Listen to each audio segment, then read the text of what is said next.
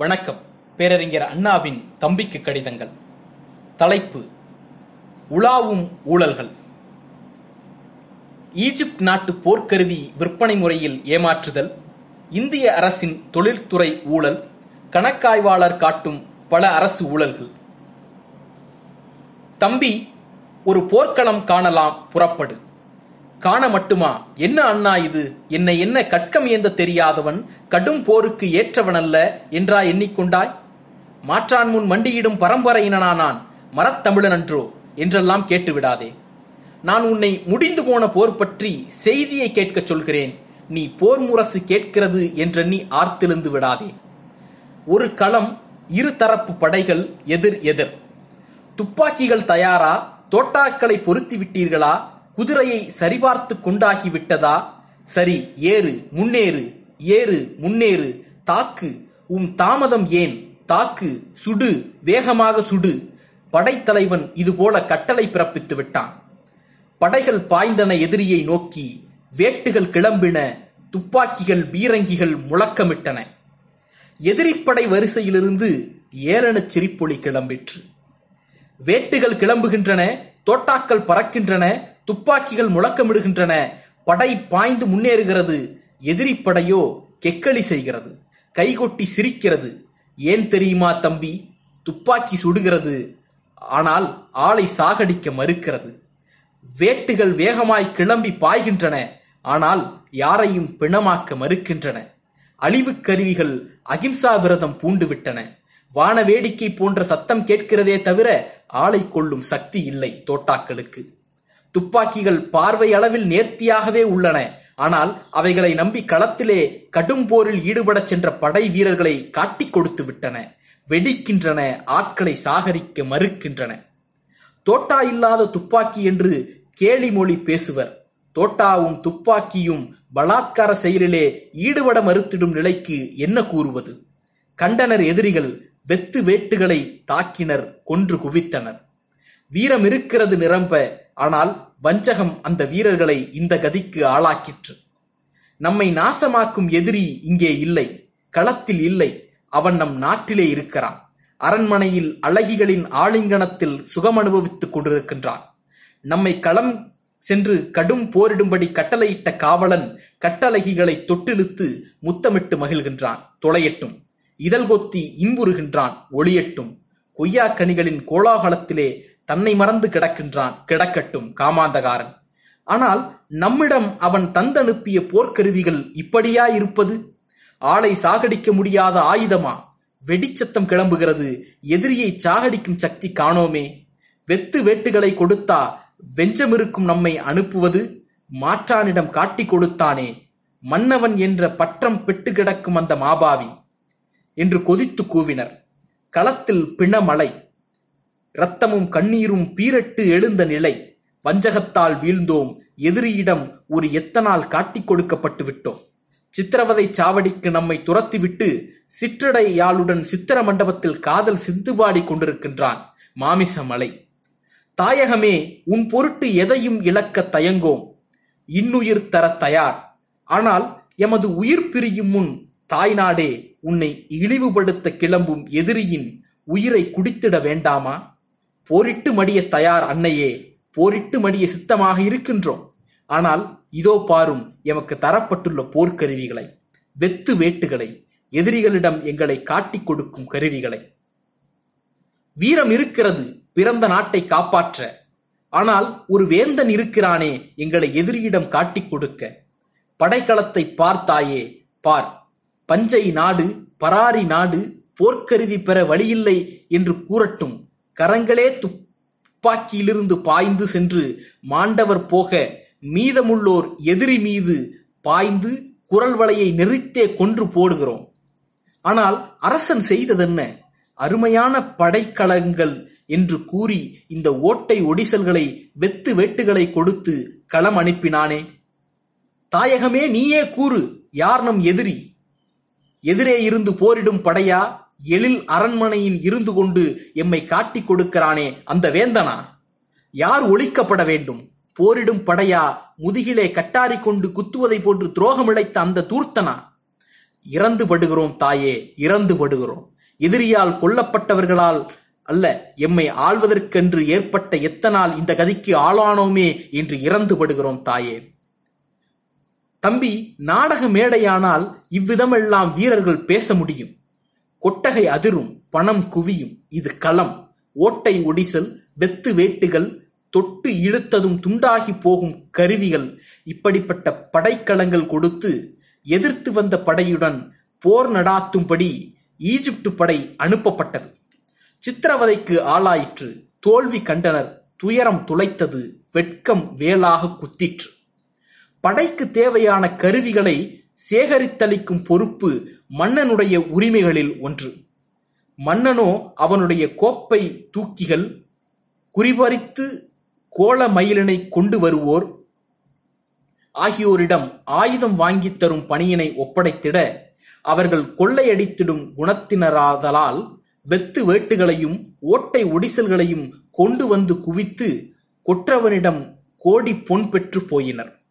மதியற்ற மன்னன் மக்களின் வரிபணத்தால் திரண்ட நிதியினை பாழாக்கியதுடன் நாட்டின் கண்மணிகளை களத்திலே கண்டம் துண்டமாகும்படி செய்தான். நாட்டுக்கும் இந்த இழிநிலை பிறந்தது. இத்தாலி நாட்டில் அரசு இழந்து அரசும் ஈடாகாது என்று கூறத்தக்க எழில்படைத்த காதற் கிளத்தி நாரிமனையும் பிரிந்து அரண்மனையின் அலங்கோல வாழ்வின் விளைவாக கிடைத்த தொங்கு சதை உடனிருந்து குலுங்க கண்டோர் உச உதடசைத்து கேலி செய்ய பரு உளவிக் கொண்டிருக்கிறான். பழுதுபட்ட படைக்கால்களை விற்ற அந்த பரம தயாளர் எங்கே இருக்கிறார்கள் தெரியுமா? பாதகம் விளைவித்த பரு பட்டமிழந்தான். காதகர்களை கெட்டழிந்தனர். ஓட்டை ஒடிசலை விற்ற அந்த படுபாதகர்கள் என்ன ஆயினர்? கோடிக்கணக்கான பொருள் நஷ்டம் மட்டுமல்ல ஆயிரக்கணக்கான அரும் உயிர்களை குடித்த அந்த கொடியவர்கள் கண்டுபிடிக்கப்பட்டு நானிலம் காரி உமிழத்தக்க நிலை பெற்றனரா? எங்கே உளர் அந்த எத்தகர்கள்? என்ன கதிக்கு துரத்தப்பட்டனர்? கண்டித்தால் மட்டும் போதாதே அந்த கயவர்களை கடுமையாக தண்டிக்கவும் வேண்டுமே. பழுதுபட்ட படைக்கலன்களை விற்பனை செய்த பாதகர் யார்? எங்கு உளர் என்று கேட்டுப்பார். தம்பி காங்கிரஸ் நண்பர்களை கேட்டுப்பார். அவர்களுக்கு கோபம் பிறக்கும். அநியாயமாக ஆயிரம் ஆயிரம் உயிரை பழிவாங்கிய அந்த பாதகர்கள் இப்போது பாரத நாட்டிலே இருக்கிறார்கள் தம்பி. கைதிகளாகவா? என்று கேட்கிறாயா? உன் நெஞ்சில் நேர்மை அவ்வளவு சுரக்கிறது. நேருமகான் அவர்களை கைதிகளாக அல்ல ஆசிரியர்களாக இங்கு அமர்த்தி வைத்திருக்கிறார். அக்கிரமம் அநியாயம் அடுக்காது என்றெல்லாம் என்னை பார்த்து முழக்கமிட்டு என்ன பலன் தம்பி? இந்திய சர்க்காரின் ஆதரவில் அரவணைப்பில் அந்த ஆயுதகர்த்தர்கள் இப்போது இருக்கிறார்கள். ஈஜிப்ட் நாட்டுக்கு பழுதுபட்ட போர்க்கருவிகளை விற்பனை செய்த மகானுபவர்கள் சுவிட்சர்லாந்து கம்பெனியர்.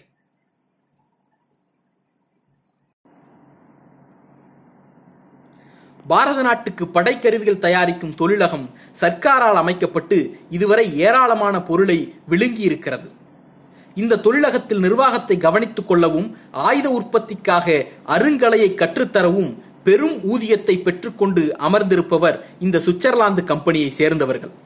எந்த கம்பெனி கொள்ளையடிக்கும் போக்கில் ஈஜிப்டுக்கு பழுதுபட்ட போர்க்கருவிகளை விற்பனை செய்து அந்த நாட்டுக்கு துரோகம் விளைவித்ததோ அதே கம்பெனியினர் தான் இங்கு ஆயுத தொழிற்சாலைக்கு ஆசிரியர்கள். வழுக்கி விழுந்தவள் பத்திரிகள் பள்ளிக்கு தலைமை ஆசிரியர். எவ்வளவு பொறுப்பற்ற போக்கு எத்தனை அலட்சிய சுபாவம் அக்கிரமம் செய்த அந்த கம்பெனியாரிடம் ஆயுதம் தயாரிக்கும் தொழில் அமைப்புக்கு பொறுப்பு ஒப்படைத்தனர். ஆண்டுகள் உருண்டோடின லட்ச லட்சமாய் பணம் கரைந்தது ஆயுதம் உருவாகச் செய்தனரே. இல்லை ஆயுதம் செய்வதற்கான தொழில்நுட்பத்தை இங்குள்ளவர்களுக்கு கற்றுத்தந்தனரோ? அதுவும் இல்லை. என்ன செய்கிறார்கள்? ஊதியம் பெறுகிறார்கள் உண்டு கொடுக்கிறார்கள் நேரு சர்க்காருடைய ஏமாளித்தனத்தை எண்ணி எண்ணி கேலி செய்து கொண்டிருப்பார்கள். வேறென்ன செய்தார்? வேறென்ன செய்தார்கள்?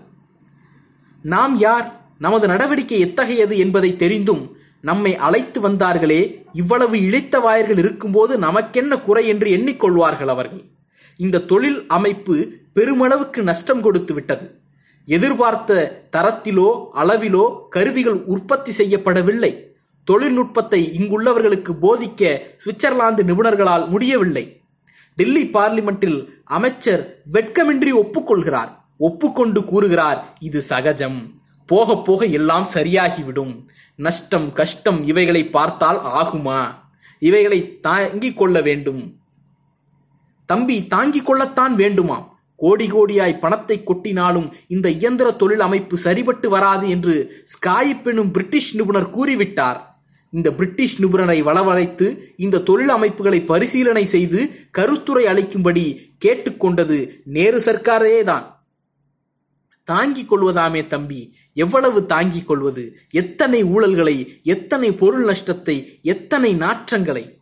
தம்பி செப்டம்பர் பதினெட்டில் புதுடெல்லியில் இருந்து பொது கணக்கு கமிட்டி எடுத்து காட்டுவதை சுதேசமித்திரன் வெளியிடுகிறது படித்துப்பார் அபிவிருத்தி திட்டங்களுக்கு பணத்தை செலவழிக்கும் விஷயத்தில் சர்க்கார் மிகுந்த பொறுப்புடன் நடந்து கொள்ள வேண்டும் என்று பொது கணக்கு கமிட்டி தனது யாதஸ்தில் குறிப்பிட்டிருக்கிறது குறிப்பிட்டிருக்கிறது.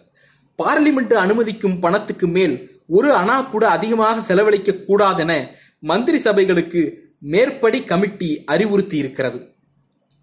பாகிஸ்தான் கொடுக்க வேண்டிய கடன் சம்பந்தமாக இந்திய சர்க்கார் அந்த நாட்டுடன் உடனே ஒரு ஒப்பந்தத்துக்கு வர வேண்டுமென கமிட்டி தெரிவித்திருக்கிறது.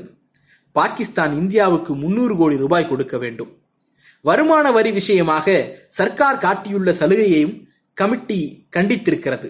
அமுக்கி வைக்கப்பட்ட பணம் சம்பந்தமாக சரியான வருமான வரி விதிக்கப்படவில்லை என்றும் விதிக்கப்பட்ட வரியால் கிடைத்த பணம் கிடைக்க வேண்டிய பணத்தில் பதினைந்து சதவீதமே பெறும் என்றும் கமிட்டி அபிப்பிராயம் சொல்லியிருக்கிறது. பிரிட்டிஷ் கம்பெனி விஷயத்தில் சர்க்கார் கையாண்ட கொள்கைகள் கண்டிக்கப்பட்டிருக்கிறது. முன்னாலே தயார் செய்த பகுதிகளை கொண்டு வீடு சிருஷ்டிக்கும் முறையை கையாளும் மேற்படி கம்பெனி கட்டிய வீடுகள் சாதாரண முறையில் கட்டப்படும் வீடுகளை விட அதிக விலையாகி இருப்பதை பற்றி கமிட்டி குறிப்பிட்டிருக்கிறது.